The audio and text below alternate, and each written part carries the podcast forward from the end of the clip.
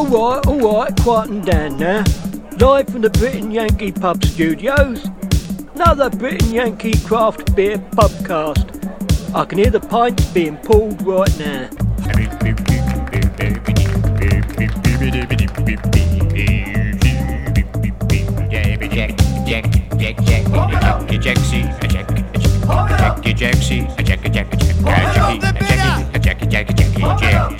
Take it away, lad. You are paying for that beer, aren't you? Pump up the bitter. Pump up the bitter. Hello, everybody, and welcome to the Brit and Yankee Craft Beer Pub. We are here, and it is episode two of Behind the Pint. It's an effort to get down and dirty into the deep parts of brewing. And we're going to pick a topic each week, and we have guests on to discuss that topic. So it's almost like a panel discussion, only via Zoom and without a panel. But in the meantime, we are going to introduce my co host who is sitting with me. If I do edit this up as a video, you'll see him. It is Mr. Chuck Fort from Church Street, the senior brewing consultant. Good evening, Chuck. Good evening, Phil. Hello, hello, hello, hello, hello. I thought, you, I thought you weren't going to do that for a minute. The abbreviated one. Good man. All right. Well, I'm glad you could make it. And we're going to crack open a beer in just a second. But our topic today is Is the world a little too hazy? And we're going to be talking all about the hazy style, asking a few pertinent questions. And I have with me two sides of the coin, if you will. On one side with me is Mr. Eric Bramwell, the head brewer from Riverlands. Good evening, Eric. Hey guys, how's it going tonight? Great. And I'm thrilled to be here again, talking about a, a style of beer that I I enjoy making and drinking. So Yes, I was going to introduce you as the king of hazies in the Fox River Valley at the very least. Now, on the other side of the coin, and from way south in Crete, Illinois, and Evil Horse Brewing, we have Mr. Steve Kamp. Good evening, Steve. Good evening. How are you? And I think your catchphrase down there is making beer that tastes like beer. And I don't think you make too many hazes. Is that correct? Actually, our, our phrase is making beer flavored beer great again. And we do actually make a hazy. Yeah. It's actually a style that I like. It's kind of goes back to Heady Topper. You know, I mean, it's it's actually a real beer style, but it's when people go off the off the rails with it that you know I don't really care for it.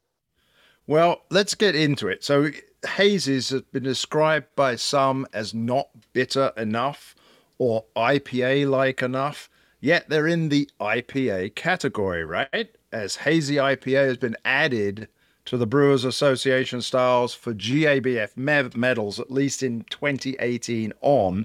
And I think then there were a staggering 706 entries that year, which is quite amazing.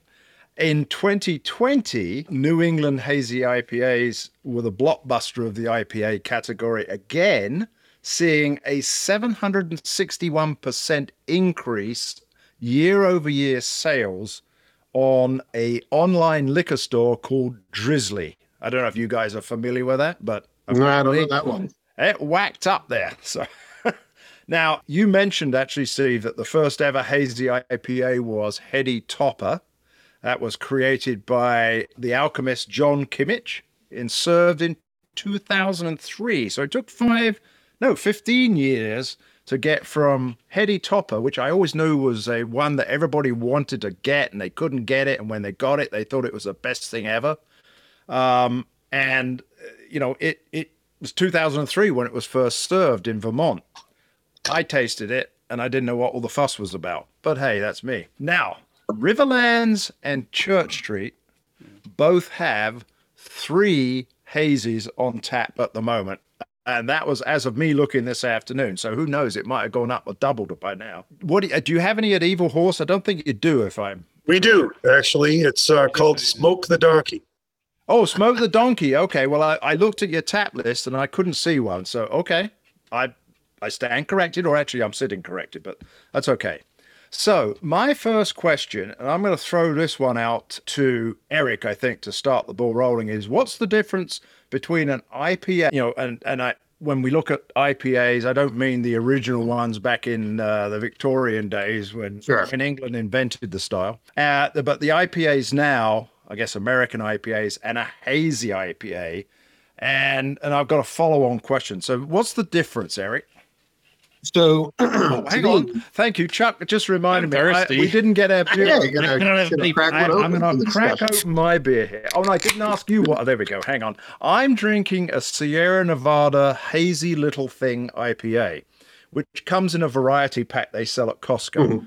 And both Chuck and I are going to split this. You can pour your own. There we go.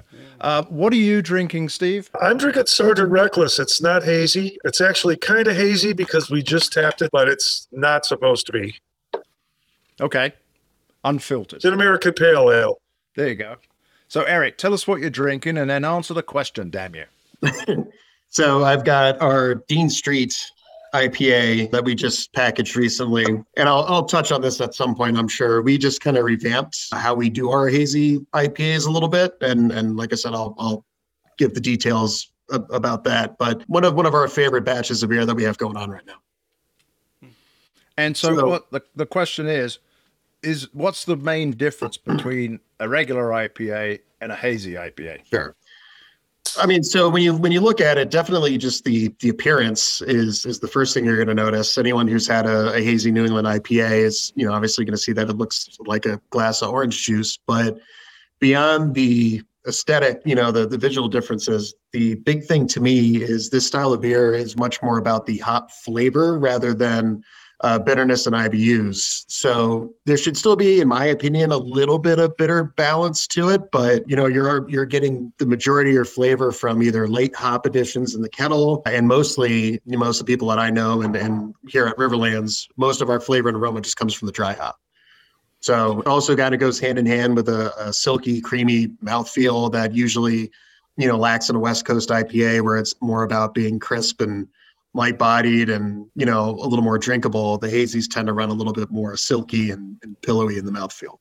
So we'll get into the details of the brewing styles, and I know there's lactose versus non-lactose, and so on and so forth. Steve, what's the difference between a West Coast IPA and uh, a New England IPA? Is there any? There's a, there's a large difference. Yeah, we're gonna brew a West Coast IPA here for our sixth anniversary uh, Wednesday. Basically, West Coast IPA is a lot drier and bitter. New England IPA, as Eric said, has got it's creamy and silky. There's a lot of like for ours, we use oats, wheat. You know, we put a bunch of stuff in there to try to keep it hazy. And one of the flaws with ours is it just doesn't stay hazy. it clears out after a while. Like all beers, they clear out. yeah. Yeah. So Uh, how do you? Okay, so let me ask a question to follow on from that. How do you prevent that? Because a hazy beer, right, theoretically, should be hazy all the way through. Now, West Actually, you know what? I've I've had a lot of New England IPAs that if you catch them toward the end of their life cycle, they're not very hazy anymore. To me, it's more of a flavor issue. I particularly like New England IPA because it doesn't have a ton of bitterness. It's it's more about the malt. You taste the malt profile, and then you get the fruity, piney. That you really exemplifies the hop character, which I particularly enjoy. I like both styles. I like West Coast. I like I like New England. Just uh, they're two unique beers, which I mean, hazy doesn't bother me. It's when it starts getting lactose and sweet and watermelons and grapes and donuts in it that it gets weird. Donuts, come on. All right, so you've had a chance to taste this one, Chuck. Yeah. Hazy Little Thing IPA from the classic Sierra Nevada, which last week we talked about craft beer in general, and we came to the conclusion that Sierra Nevada could still be considered craft beer, even though we're, we're a fairly a macro brewery, if you will. But Yeah. what do you think on the flavor on this one? Because I'm, it, it's minimally It's kind of like- hazy. it's kind of like a urine color, if you will.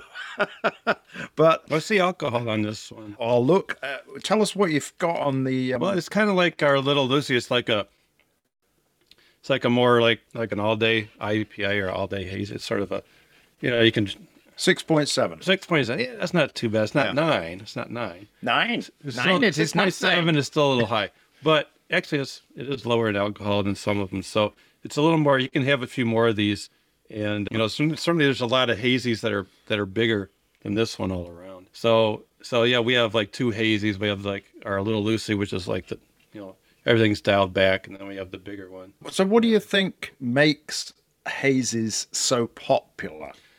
Well, And you know, outside of the, the one of the things you know that's happening well I, when, when ipas first came out it was like you know you, you know, drink them and i'm like oh my gosh you know it's just like my wife used to say earwax. I'm like no it's not earwax. It, it's it's don't say that. It's it's a Wow. it's res it's resiny you know it's like a resiny character. And at first you know like way back when it was like a bit of a turn off but then you started to started your palate adjust to it and you start to like them and pretty soon there's like a whole little following of people drinking you know ipas and it started to get more popular and more popular. And there was there were a lot of them you know, two hearted ale you know was kind of like the benchmark yeah, but you know, that's for that, that's IPAs. What about hazy? know, I'm getting oh, to oh, it. he's I'm getting, getting to, to it. it, Okay, okay? sorry. Leave some time here. So then when they when they came out when the when the hazy started getting popular, it's like okay now we, you know what you don't need all that bitterness thrown at you, you know, and so and and not only that, but you started getting more people. You started getting more customers with with the mm-hmm. hazies. People that because in in you know, the hazies in some ways, some people complain that they don't taste like beer, but that's the uh, that's the thing that also gives you more market appeal.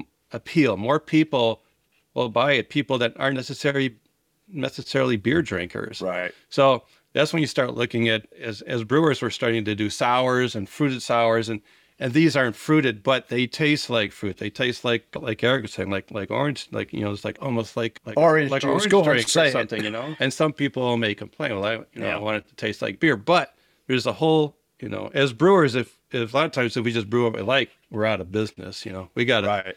so I may not necessarily like hazies that much, but Sean likes hazies, our head brewer.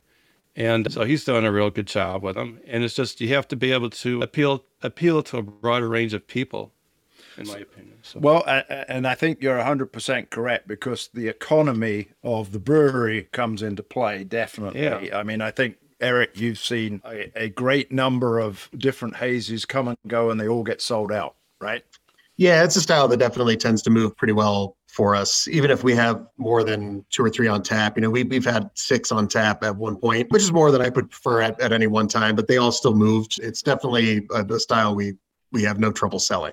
So I'll throw out a question to whoever wants to answer it. So, do they go against everything a classically trained brewer was taught about brewing high quality craft beer? I I don't.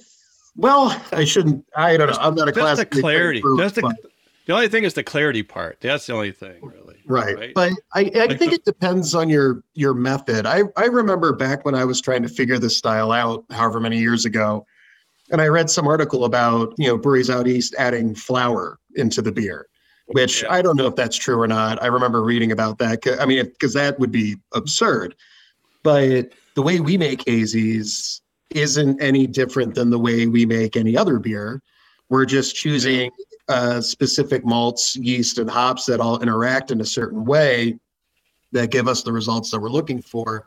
No different than any other beer that we make. We're not adding anything outside the ordinary to them. We're not adding fruit. We're not adding lactose. We're not adding anything, you know, we wouldn't add to any other IPA we make. It's just those combination of ingredients produce this specific result.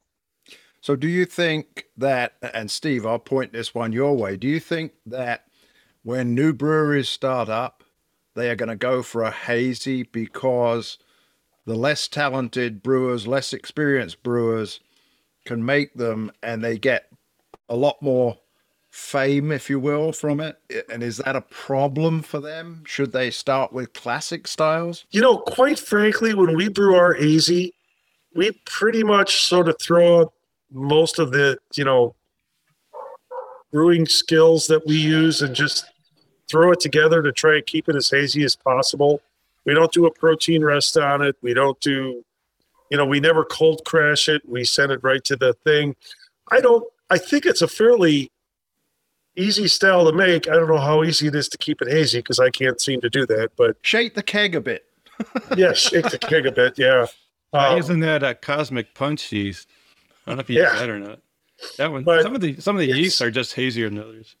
yeah, I, I don't, I don't think, I think it's a fairly easy style to make, but it's obviously it's just, I mean, I like it for the fact that it's just not real bitter and it brings out the real hop character.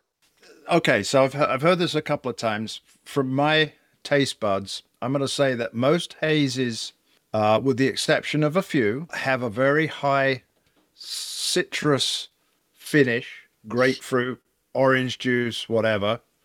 And I get, you know, when you you smell the hop pellet, it's it or it.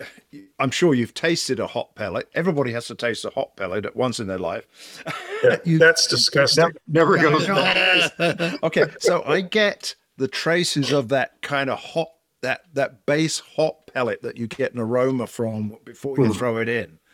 And I get that to a certain extent in some hazes. I guess my question is what's the recipe for success here? What makes the hazies cloudy? That's the first bit. Yeah. this is something we've definitely tried to put a lot of thought into on our end. There are a few a few things I think that they combine to, to make like a stable, thick looking haze. Mm-hmm. And it's it's your grain bill, high protein malts like wheat and oats. A you know there's a, a specific yeast strain that I think a lot of brewers use. You don't have to use that one, but there are yeast strains that, uh, especially like English strains, that tend to interact. I know. Yeah. See, you guys didn't know, I but you're didn't want to have anything to do with it. these these different English strains, the way they interact with the high pre, uh, protein malts and the hops, kind of helps. You know, it's not necessarily yeast in suspension, but it's the way that yeast interacts with the other ingredients that creates a haze. But more than anything, I've found it's different hop varieties. We brew uh, a similar base for a lot of our hazies, and some look juicier and hazier than others, despite all other variables being the same. Just acid content of certain hops definitely lend a hazier appearance, and actually, it can the oils in certain hops can kind of boost the mouthfeel up too. I was gonna say, and then just the last thing is yeah. just not skimping on the hops. We we had a pretty preposterous amount of hops cold side to our beer. They're expensive beers to make, but the results are worth it. But you were about to ask about hop varieties. Uh, Yeah, Galaxy What's the most and- common ones that are using, and what are the new ones? Uh, Sure. Yeah, I know the ones we we lean on the most, and it's it's partially because I I love the flavor of them, but Citra and Galaxy always create a really stable we found in, in our beer, and they lend something to the mouthfeel too. Plus, Citra, it's kind of a cheater hop, I'll admit, because it's it's delicious in this style. You can't go wrong with it, but it's another it's a it's a hop where we've used it and love it and it's kind of a known variable for us so when we're trying a new hop we tend to pair it with Citra because we know what Citra brings to the table. We love what Citra brings to the table. So it kind of lets us experience this other hop in a way that we know it's still going to be a successful beer, but we get to try something new. So doesn't that? So I, I I was in IT for a long time, and one of the rules in IT is if you have a problem, or if you have you know something that you know is working, but you've got to change something, change only one thing. So what you just said Right. is you're basically keeping Citra in there and changing the other hop. Wouldn't it be better just to leave that one? You know, get rid of Citra and try the one hop. Well, so if it's a hop we've never used before, you know, it might not lend itself well to the style. You know, if it's it's a hop we've never played with and we're not exactly sure what it's going to do.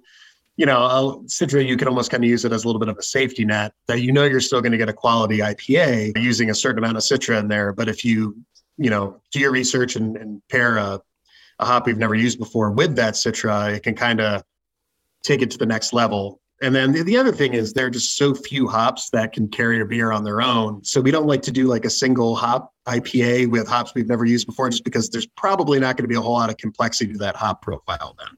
What about new hops? I was going to go to Chuck because you were talking about the cosmic nunchucks at the. I think you're alluding to that, which was just brewed uh, by the Pink Boot Society, and they used a whole different bunch of hops. Any of you guys using new new style hops? You said one hop there, Eric. What about you, Chuck? Do you use new ones? Uh, we got a new one that we're using, and I can't remember what it's called. Oh, okay. that helps. I know. Something Sean ordered, and and he seems to like it. But yeah, I don't know. I like like uh, we just we were talking about Galaxy. That's a good one, and we're using Cosmic Punch yeast from Omega, Omega, and that. So now we're like mash hopping. Okay, what is mash hopping? That's where you throw hops into the into the mash. Okay, I, I you know what? I thought it might be. But I just that question, you know. That's where you. It's at the beginning when you're cooking Okay. the cooking the grains. Normally the hops go into the boil or like cold side in the Okay. fermenter. This is going in, you know, hot side in in the in the actual mash, and uh, you know there's some sort of chemistry going on with lipids and increasing those lipids. Sorry, what? I, I remember reading about this with that cosmic punch yeast. The mash hopping is supposed to increase the potential for thiol production.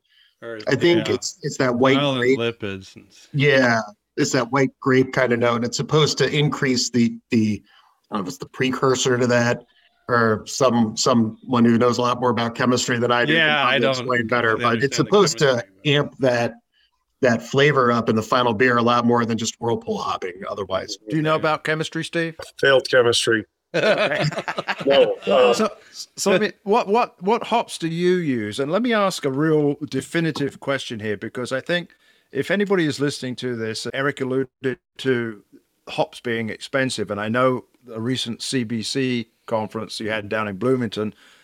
What I got out of it was the price of everything is going up, right? Or hops probably is going up. So, from your perspective, what hops do you use, and Well- how much does a bag actually cost well, that depends on the style of hop, on the variety of hop. I mean, it's for a hazy? for a hazy. You know what? For our hazy, we do a at the kickoff of fermentation. I use Bravo, and then we dry hop it again after four days with uh, Comet. That's what we're using in our hazy. Maybe that's why it doesn't stay hazy.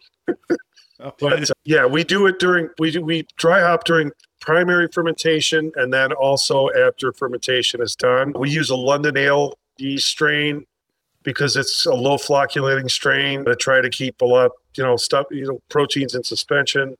And it's that's that's what we've used so far. And it's a really nice get you do get the real bright like pineapple and grapefruit flavors from that, but that's that's basically what we're using in ours.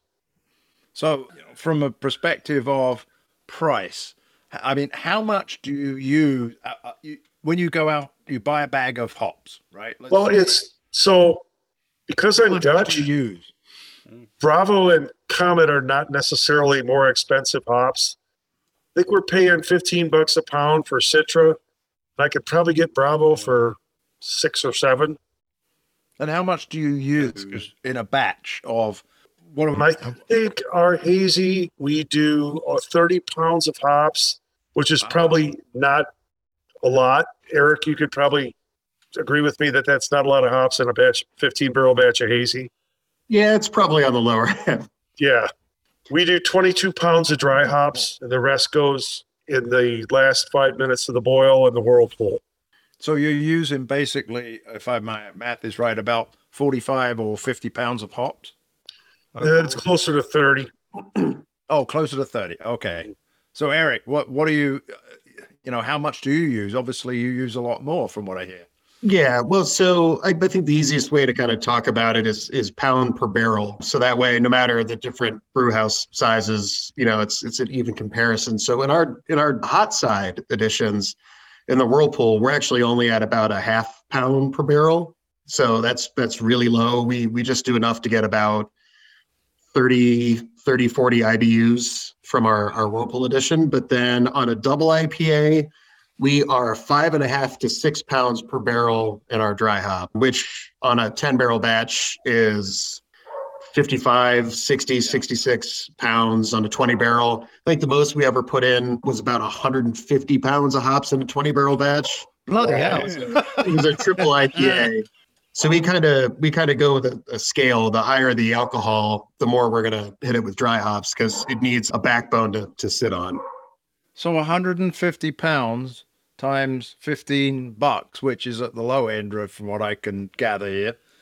So 15 bucks a pound for Citra is pretty pretty typical. I I try and not pay a whole lot more than that for for anything that we use. I think our Galaxy contract we're at 19 bucks a pound. Yeah. So they're they're they're expensive beers to make. Yeah, right. So, th- so my purpose in asking, excuse me, my purpose in asking that question is to just give some sense to the consumer about the different costs per, and, and I like the way you say per barrel there, Eric. So the different costs per barrel that go into making some of these beers, and it sounds like hazes are one of the ones that really are expensive to make. Hence, what are you charging per yours is about seven bucks a pint right at riverlands Yeah, I think we're for a like a regular IPA. I think we're 750 now. We had to Oh. bump the prices up a little bit because of the price of ingredients going up. I think for a double, we're nine a pint, somewhere around there. And we don't we don't sell anything over a double by the pint, so we we yeah you know limit it to 10 ounces for a triple per serving. what, what about you steve you're you're in a different We're right now we're at seven, we're at seven bucks a pint okay basically for both our regular IPA and our and our New England IPA. And- Our double our double we sell a eight ounce glass for seven. what do you think you what you Oh, I think think we're about the same. I don't really know because I never pay for anything. yeah i mean whoa i'll cut that out. so uh, yeah so when somebody goes and buys uh, a four pack of these beers and they pay fourteen ninety nine for them, it's really you know you look at it and go, holy shit, the price of beer has really gone up. But overall, it's it's just other things that have gone up. It's like gas. The price of mm-hmm. gas is going up. So the cost of cans, for example, is going up. Right. Aluminum and, and everything Aluminum. involved in it. Yeah, we had the, the barley crop failure last, the big storm that hit the uh, Pacific Northwest at the end of last year. So yeah, a lot of things are hurting us. That's all. I'll talk about the barley crop failing. So hence Budweiser is great with the rice, right? Yeah, more rice. So, okay, let me ask a question here then. And this can be kind of a throw your hat in the ring with your ideas for what makes a good hazy. Give us some keys to making a good one in case we have home brewers listening, or in fact, other brewers who want some expertise from you guys. Who wants to go first? So I'll start out with No, something. okay. The good main old thing for the hazies, because you're you're throwing in so many hops, your battle is to keep the astringency down. That's your main thing. If you can keep that down, then and there are certain tricks to that, but then you're then you're doing well, I think. And the astringency is Yeah, pro- pro- provided by the hops. yeah. So Okay. hops will at that level, yeah. I mean, Okay. there's a lot of acid still. I mean, there's a lot of so you just have to work on that. So how long do boils go for this? Because I know when you do a barley wine, and Eric, you and I and Ken did a barley wine, and it was like a three and a half hour boil. But that's a really high alcohol beer. What about the hazes? How do they go? We only boil ours for 30 minutes. We we used to do an hour. We're we're a direct fire system. So our our 10 barrel brew house is basically like a big homebrew, you know, setup where there's a natural gas burner, just like a, a homebrew kettle would be. So I didn't like how much color I, I feel like we are picking up from boiling it for for longer with a direct fire system, which is just going to add a little bit more color than like a steam system will. So we kind of did a, a test run where we only boiled it for 30 minutes, and I was a little nervous about picking up DMS, which is a off flavor in beer, and yeah, it's going to have a kind of a cabbagey cream corn sort of taste, and it's Oh, it's something that you boil out of the beer basically. So I figured if if you know even there was a little bit, it'd be hidden under all the hops. But even tasting the beer before we dry hopped it in the fermenter, I wasn't picking any of it out. So we walked our boils back down to 30 minutes for for all of these styles, hmm. or for for just easy for hazy IPAs. So uh, Steve, are you? We do ours. We do all of our boils are seventy five minutes. We actually do add some bittering hops, a small amount at the beginning, just to give it some bitterness. I know you get bitterness from the whirlpool hops. That you know it's not exclusive to boiling hops, but we had Warrior at the very beginning, a couple of pounds, and just just to give it a little bit of backbone. The exact same thing at Church Street. You throw in a little bit of warrior right at the beginning. But uh, yeah, we boil everything 75 minutes. And then there's a five, four, three, two, one addition. And then everything else, it's double dry hopped after that. Yeah, we just throw a little bit of warrior in at the beginning, just to, Mm-hmm. just makes it. You know, you're, you're sort of striking a balance between you know, you're adding a little bit of beer character to it. You don't want to add too much because then you're gonna lose you're gonna lose customers. But Well- yeah, well, I mean, because the customers, people that like hazies, they want them to taste like hazies. They don't want Yeah. it to taste Like you know. beer. Well, no, oh, but what's Yeah. there you go. Whatever. Oh, all- Oh my god, It's all a Eric's balancing cringing act. over it. It's all a balancing act. Yeah. I do have to say, I'm watching Eric drink his beer, and I'm jealous that this is like really hazy. Because mine, mine, we literally chill it to 45 and put it in the cooler. And for the first couple weeks, it's beautifully hazy, and then all of a sudden, all the haze drops out. So So I've got a suggestion for you guys. So Steve, you need to come up for a collaboration with Eric. that's a great idea. The I'm in. You're going to brew I'm is in. called Evil Hazy. There we go. River. I'll stop Yep. by and see how it works. we'll set that up. I'll have my people call your people. Yeah, perfect. Okay, so you know, what demographic is drinking hazies? Now, I would like to say I know what it is, but maybe I don't because you guys are there in the brewery every day. You talk to your tap room managers. You know, who is drinking this beer? I look around and I see there's a lot of different people like hazies. You know, guys like it, but I, I think where you're picking up more drinkers probably is on the female side. You're getting more women that don't necessarily like beer to try it. You know, Okay, in my opinion, from what I see, I could be wrong though. I haven't done any studies. right. I mean, it is it is a really good kind of bridge style for people who are maybe just getting into it and Yeah. you know aren't looking for that assertive bitterness from something like a West Coast. But Yeah. I think just the reason they got so popular is it always drives me nuts when people say it doesn't taste like beer because you have something like Pliny the Elder, you know, the original West Coast double that has a lot of fruit characteristics along with the the pininess and stuff. So I think Yeah. fruit fruit hop flavors is very much a part of beer flavor. And, and and Pliny the Elder is another beer that I was underwhelmed by, but I found it to be quite delightful. Mm-hmm. But you know, it didn't wow me, and that's Sure. I, I you know Well, I think when people say beer, it's just that some people that maybe try a hazy for the first time that aren't beer drinkers might Mhm. like it because in their mind, it's not what they were expecting. Right. It's not a Pilsner or a Miller Lite or Right, right. Yeah. Yeah. yeah. Well, what one of the things that I've noticed is that, you know, a lot of people when I say, you know, we'll do a beer dinner or a beer tasting event, I'll say try our IPA. Well, I don't drink IPA. They'll say, I don't like bitter beer. Our regular IPA is pretty balanced. It has a lot of fruity character to it, and you know what? I personally think that a lot of the people that started drinking West Coast IPAs actually really appreciate the New England IPA just because it's got a lot of the same flavors. And I think absolutely it tastes like beer. A lot of the same flavors without having the bitterness. It actually goes down smoother. You know, I, I like New England IPAs. Yeah, you know, the New England IPA to me, I I don't I think there's a difference between that a regular hazy and a West Coast. It's almost like Oh, yeah. is there a Midwest hazy? I guess is that is Well, that it- something? Is that a thing? It seemed like you know in the old days it was, it was like uh, the Two Hearted Ale was kind of your your benchmark Chuck, for the you said in the old days. I thought you were supposed to say back on the day. back in the day. Whatever. Oh, I'm gonna I'm gonna give you a clang for that. Right. Chuck. There we go. He's going back to the old But, ways. uh, there we go.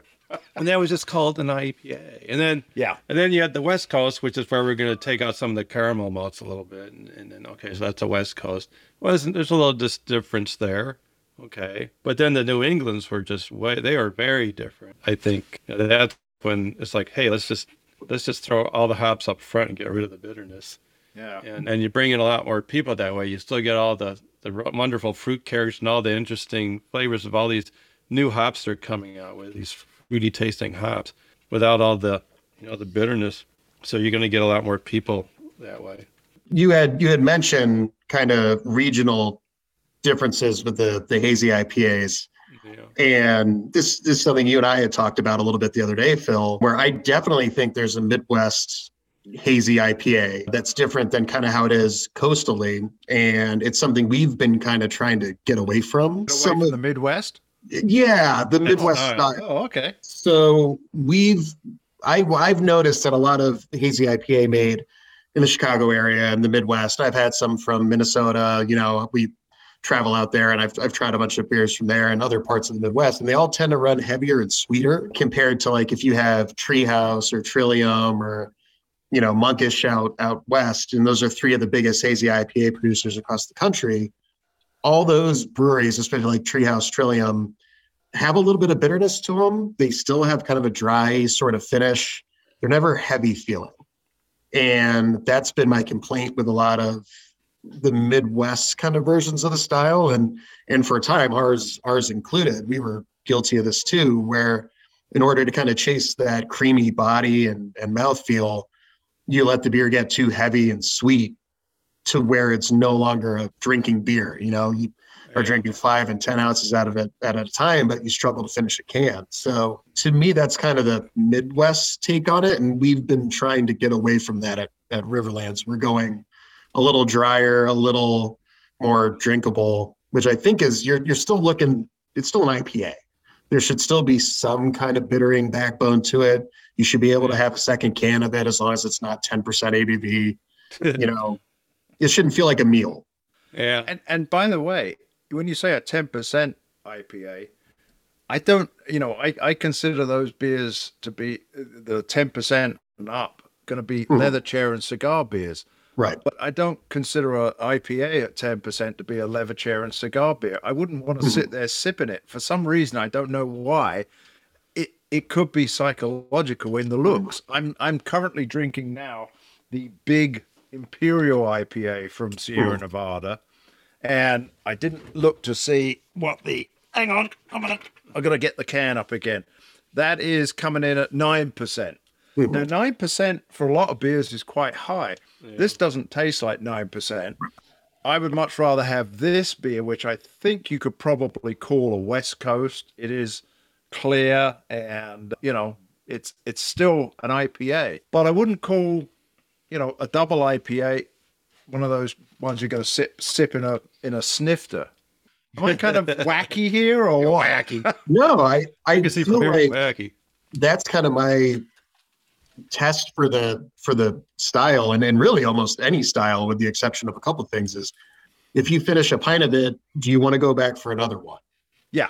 and to me with hazy ipas if you can't say yes to that question then the, the beer's failed in my in my opinion if it's if it's around eight nine percent you know you should be able to have a, a couple of them at least and, and still not feel too heavy still have that that juicy refreshing element to it where you're not feeling super bogged down afterwards That's Steve. Yeah, go ahead, Steve. well, that's my take on on New England IPAs as well. If you get a good one, I always want a second one just because it's good, even if it is like seven percent.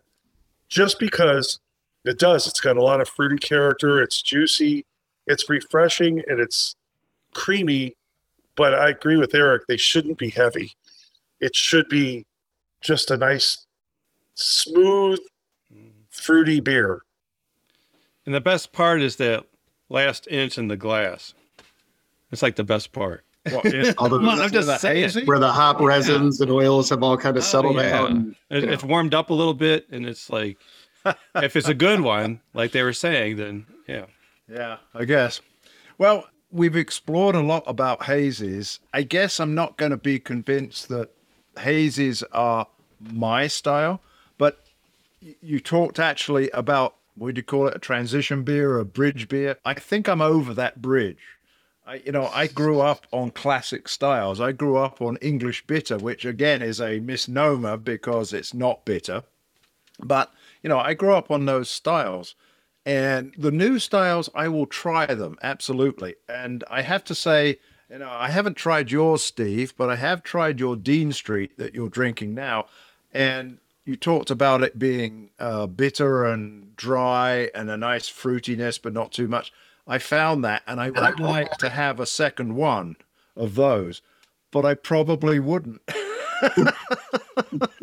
I, I guess it's you know it, it's like everybody has their favorites, and I you know I do enjoy them when I try it.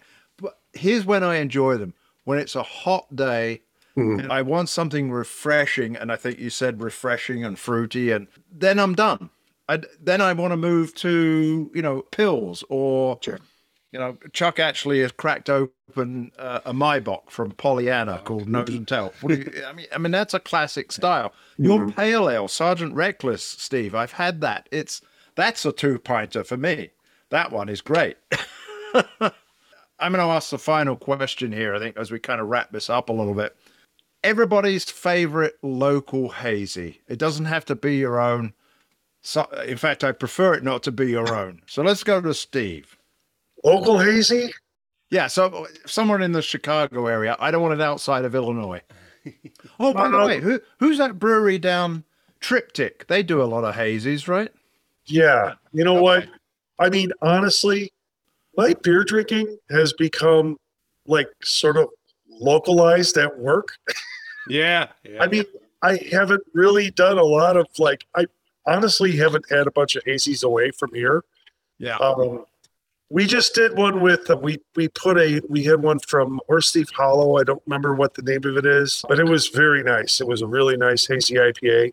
One one thing I'd like to say: there's a brewery here in the south suburbs that I had a conversation with with the brewer at the time, who hated the beer he made because they were all hazy, and half of them had lactose in it. And I think that that's that's where the problem comes in. I don't think hazy IPA is a problem. I think lactose IPAs that ruins it for me because it's too heavy. I can't drink it. I don't think it belongs in an IPA, anything you would call IPA. Right. Thank you for reminding me. I want to go to that point because I said I wanted to talk about lactose in these. So, Steve, you know, you don't like lactose in it. What does the lactose bring to a hazy and why do people put it in there? First of all, I think most of the lactose IPAs I've had don't taste like IPA anymore. They're just super sweet. I've had one. I had one from uh, Hand of Fate down in Petersburg, Illinois, that actually had some hop bitterness to it. But that may be the only one I've ever had that literally had like some IPA quality to it. Most of them just are like ridiculously sweet. A story a brewer told me that there was a couple that went to their brewery and then called the next day and said that they got food poisoning. Well, he looked up their bill and they each drank seven lactose IPAs. you know, even a healthy person can't process. It's like drinking two gallons of milk. You know, you can't process that much lactose. And people like, I mean, it's sweet. It tastes like pop, you know, but I just, They- now they add the lactose to try to deal with the astringency. You know, it smooths the beer on a little bit, and it, it's it's you know, and it's and they and what happens, and I, we do a lot of contract brewing, and I, what I see happening is people get carried away with that. Oh, a little bit of lactose. Hey, how about how about three bags instead of one? How about five bags? Uh, because it's a powder. It's not actually Yeah, you know, it's a like liquid. If, right? if three Yeah. bags is a good, five bags is going to be better. Well, that was really smooth. Oh wow, now it's really really smooth. Yeah, but you know what? It tastes like a freaking uh, candy bar that somebody dissolved in, in like water. You know, it's just it's terrible. Like, you know, and so I think people just get all carried away with it sometimes. I could be Eric, wrong. Eric, do you put lactose in your beers? We we very very rarely do. We we I think we have one hazy IPA out of probably two three dozen that we make that that has lactose, and that one's by design because it's it's a rye New England IPA, Yeah. and we use I think half a bag of lactose in ten barrels because we we actually like the way the lactose plays with the rye spiciness in that Yeah. beer. And we, Well, we half a bag's not a lot. I mean, no, it's That's- it's but that's that's it. Then we we did one other Yeah. beer. We have a beer called Hop Rich, and we did a beer called Candied Hop Rich, which had lactose in it. I, bleh. I did not. I did So, not. so like you're I- adding lac you're adding lactose to make sweetness, not to make it cloudy, because the Right. cloudiness that shouldn't have really much- floating around. to to do with it. But I, I mean, ninety nine percent of the time, no, we don't we don't use lactose in our hazy IPA. We don't we don't even use. We were using maltodextrin for a little while, which is a That's another one. different non dairy based unfermentable sugar, and we've since taken that out too. So right now we don't use anything other than barley, malt, and or barley, uh, oats, and and wheat because we're actually trying to not make them thinner necessarily. We still want a creamy, silky body, but I, I'd rather try and get that from the water chemistry side of things than adding unfermentable sugar to the beer. I've had a few people tell me I've got a creamy, silky body, but very few. No, we we make a milk stout. That's what we make. That's our only lactose beer because it's well, it's an actual beer style from back in the day. Right. I mean, it's it's that's just my thing. I mean, I'm just kind of a purist as far as That- beer. that's stuff. when they actually added milk to it. And I think Sew Hop'd up in uh, Huntley, they actually do a milk stout that has milk coming from their local dairy because that was historically where it came from. Anyway, we digress off hazes. So lactose, what I'm hearing is a no-no. Now, is lactose okay? Let me ask. Uh, maybe going into a different area here. Are milkshakes completely different to hazes? They're related, but I don't think they're, I mean, they're definitely not one and the same. You- When they say Um, milkshake, they're just trying to tell you they put lactose in it. right. Okay. Yeah. So I know there are like hazy IPAs in the Chicagoland area that that use lactose, but I I think Lejeune by Alarmist, I think, if I remember correctly, uses lactose. I think they they have it right there on the can, if I remember correctly. I, I could be wrong, but I think they use lactose, but I don't call or I, I wouldn't consider that a milkshake IPA, and I don't think they advertise it that way. To me, if you're going to specifically market something as a milkshake IPA, it usually is going to have vanilla in it too, because you're trying to get that vanilla Yeah. Ice cream sort of thing. It's a it's a style that seems to be slowing down. I don't see nearly as many of them around, and I am mm-hmm. totally okay with that. I have a feeling. Yeah. Well, it's just it drives me crazy when you go to a place and they say they've got a Fields of Sunshine milkshake IPA, and you taste it and it tastes like bananas and strawberries, and it's like, mm. wait, this has nothing to do with IPA, you know. but I go, IPA has become a bastardized term where it's like there's breweries that are calling things IPA that have nothing even remotely close to IPA flavor to them. right. It's all So- marketing. It's marketing. Yeah, I think I'd feel better about them if they just called them milkshake ales or something. And, and those beers can be really tasty in, in a five ounce glass. I, I personally struggle to finish more than five ounces of something like that. But Yeah. Yeah, they're definitely not IPAs anymore. That's okay, sure. so milkshakes, nothing to do with hazes. So, okay, so anyway, Steve did say he had one from Horse Thief Hollow, which is down where? That's in Beverly. It's uh, 104th and Western Avenue in Chicago. Okay, yes, I've heard of them. I've had, I think I've had one beer from them, but because they're so far south, it's like you. I'd, I'd love to get down there more often, Steve. Actually, you know what? They're not. They're in Chicago, so they're not that far south. oh, Yeah, they're oh, well, I don't go to They're not as Chicago. far south as we don't go to Chicago It- at it's all. actually, you know what? It's worth the trip. They've won a lot of awards at uh, GABF and at the World Beer Cup. So, I mean, they make some really good beers there. I do have to say. All right, maybe I'll get out there. Eric, Eric. Now, outside of your own hazy, locally produced, with uh, anything stick in your mind? So there's one beer, Tonal Range by Phase Three, is really, really sound? good. Lake Yeah. Zurich? Yep. he I, I, his goal with that beer is to kind of do similar to what I was talking about before, get the beer less sweet, a little more highly carbonated. The kind of hazies that I really enjoy. I know it, I think he's kind of modeled it a little bit after Other Half Brewing out of New York. That that particular beer, and it's it's very much like a New England hazy IPA rather than like the the Midwest style, you know, where it's a little thicker and sweeter.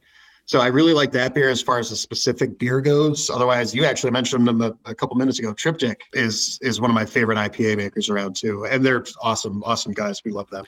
very interesting because I had a couple of triptych beers and I really like the the titles of them. I think it was something like Windmills for Giants or Giants and Windmills or something. that sounds really good. And I opened it up and I went, "Holy crap! It's a hazy." that was okay. You, you know, it wasn't a bad one. So, so Chuck. Now this is going to be a challenge for him because I know if you had a Mm. a beer tap in front of you and the hazy would be the last one you'd go for, probably, right?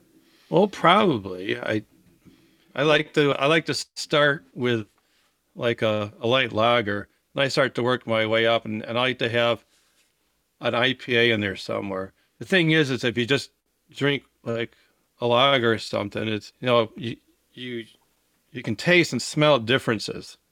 in- mm-hmm. in and you, you know your nose like if you're trying to smell something and you can't pick it up, so you know sniff something else, go outside, come back in, whatever. You, you pick up, you know, you're you get sort of your senses get dulled, dulled to drinking just one style of beer. So it's best to go to an IPA. Like if you've had a lager, it's best to go then to an IPA because then the hops are just gonna pop, you know, whatever it is. Hopefully a good one. And then if you have another IPA after that, eh, not it still will, but you're you're you've gotten adjusted to it now. Best to try a stout, maybe maybe go to a stout, then come back to an IPA or go back to a, a, a lager or something like that. I don't. That's kind of how I do it. So you haven't named anyone. You could name your own because I know you don't have many. Uh, I I don't really. I kind of like you know with Steve. You know I don't I don't I don't get out and taste a lot of different hazies. Like you said, when I go out and about, I'm tasting. I you know Yeah. if I see a pilsner, that's the first thing I hone in on. Just just because that's my deal. So I have to But- say, for his beers for Church Street, you've got two that Brucifer and Little Lucy, and Little Lucy is Yeah. kind of a lighter version of Little Lucy's Brucifer. the one I. For me, I just drink the Little Lucy because I would go with that too. because I, you know, I don't need to be hit over the head with uh, hops. I went just Well, what's right- your What's your name? I Chris went- Chris Rock. yeah yeah yeah. you know, Chris needs to learn how to duck. You know? Jeez, just sits there and takes it. Yeah. So, so the, the Little Lucy to me is or, or any of the any of these, you know, hazies or IPAs that are, you know, it's like Little Little Lucy is like the pale ale. You know, just like pale ales and IPAs. I always like pale ales better because mm-hmm. I don't need to be hit over the head with hops. I just want to experience them, enjoy them, and so that's kind of what our Little Lucy is. And a lot of a lot of people call things an IPA when they're not, just because it sells more. They're not. Maybe they are an IPA, but they're like an all-day IPA. Well, an all-day IPA is really just kind of a pale ale, isn't it? Wait a minute, isn't that Founders? yes, but isn't that really a pale ale? But from a marketing Uh, standpoint, no, I would disagree. I would say No? that Founders All Day IPA is definitely not a pale ale. You know, so c- compare as to, I know a pale ale. compare it to Sierra Nevada Pale Ale. Well, Sierra Nevada Pale Ale is a classic American pale ale. And that's what we're talking about. Okay, well, I wouldn't, I wouldn't agree that all day IPA is a pale ale. I'm just throwing it Anybody out there. disagree with me out Just there? Throwing it out there. Phil, Well, there's you gotta, co- you gotta come down and have our Balmoral Best Bitter. I have had your bitter. Okay. I have had Balmoral. I enjoyed it immensely. It was a thumbs up for me. Okay, so final thoughts on hazes. We're going to go around. You can say whatever you want about them. You know, give the consumer something to come in and ask, you know, I, I want to try something. What am I going to expect? Eric. So if you're coming into our place and you're getting a hazy IPA, hopefully you're getting something that's super hop saturated, silky mouthfeel while never weighing you down. Just dry enough to keep it refreshing, getting you to want another sip. Hopefully never astringent. We make sure we we give our our beer from brew day to the time we package it uh, a month, which I know is a little on the longer side for hazies because we want that astringency to settle out. So hopefully a smooth pint that you'll want to come back and have another one of. Steve? I want to go to Eric's and drink his because that sounds great. or you know what? If I could get someone to go to Vermont, give me some Heady Topper, I'll drink that anytime because that's an excellent beer. Yep, for sure. Okay. And Chuck? What was the question again? Uh, what would you say to someone coming in and wanting to? Ha- what's your opinion? You know, final My thought. opinion- Well, I think they're a wonderful thing for the business. I don't necessarily drink them that much, but they're a great thing, I think. So, in other words, guys, if you make a hazy, it's going to sell. There's lots of nods. You know, yeah, the- the- I can see him. We're on Zoom, and I can see him, but you can't. Uh, there's lots of nods. I'm gonna, I tell you, yes, Steve. I'm gonna go have one right now. All right. Okay. yeah, and Steve, thank you so much for coming in. I know you're at the brewery. It's probably been a long day. Did you brew today? No, we can't. We did uh, actually 100 cases of Sergeant Reckless. Oh, Oh. did you get rid of the bottling line? No, I still have that stupid bottling. Oh line. no. Do you have a Do you have your in-house canning line now? No, we we bring in a mobile canner still. Okay.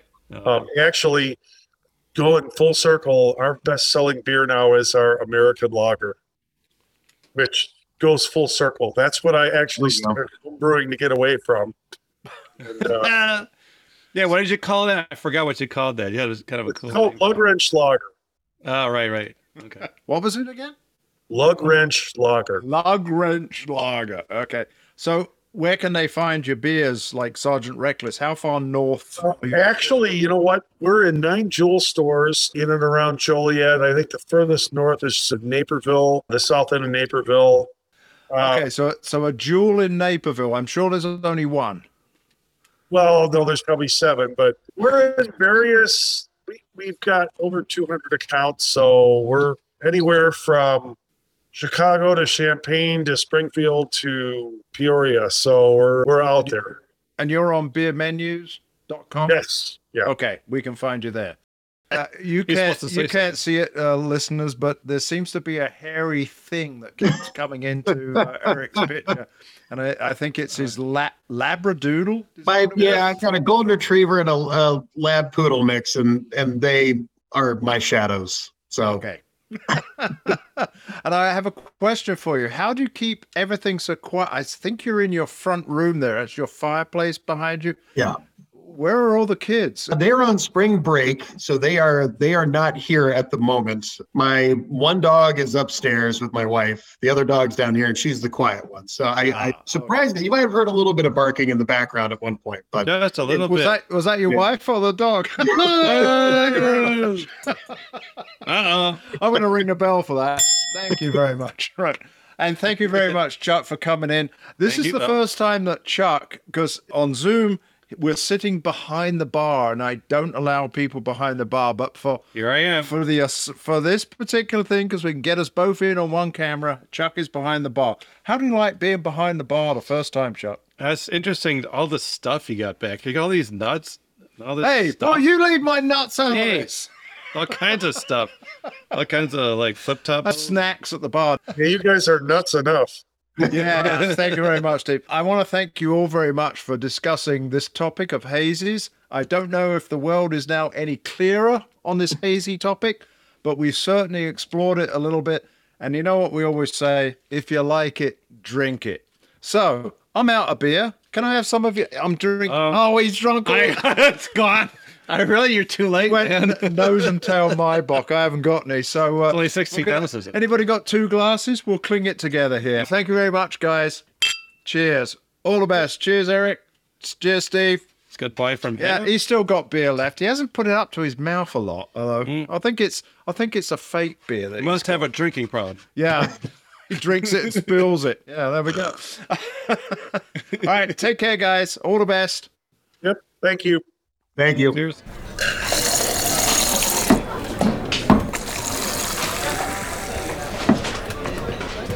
Brit and Yankee! Brit and Yankee! I'll have a pint. No, go, give us a pint. You got any tetlers? Uh, a pint, please, Bob. Give another pint, please, Bob.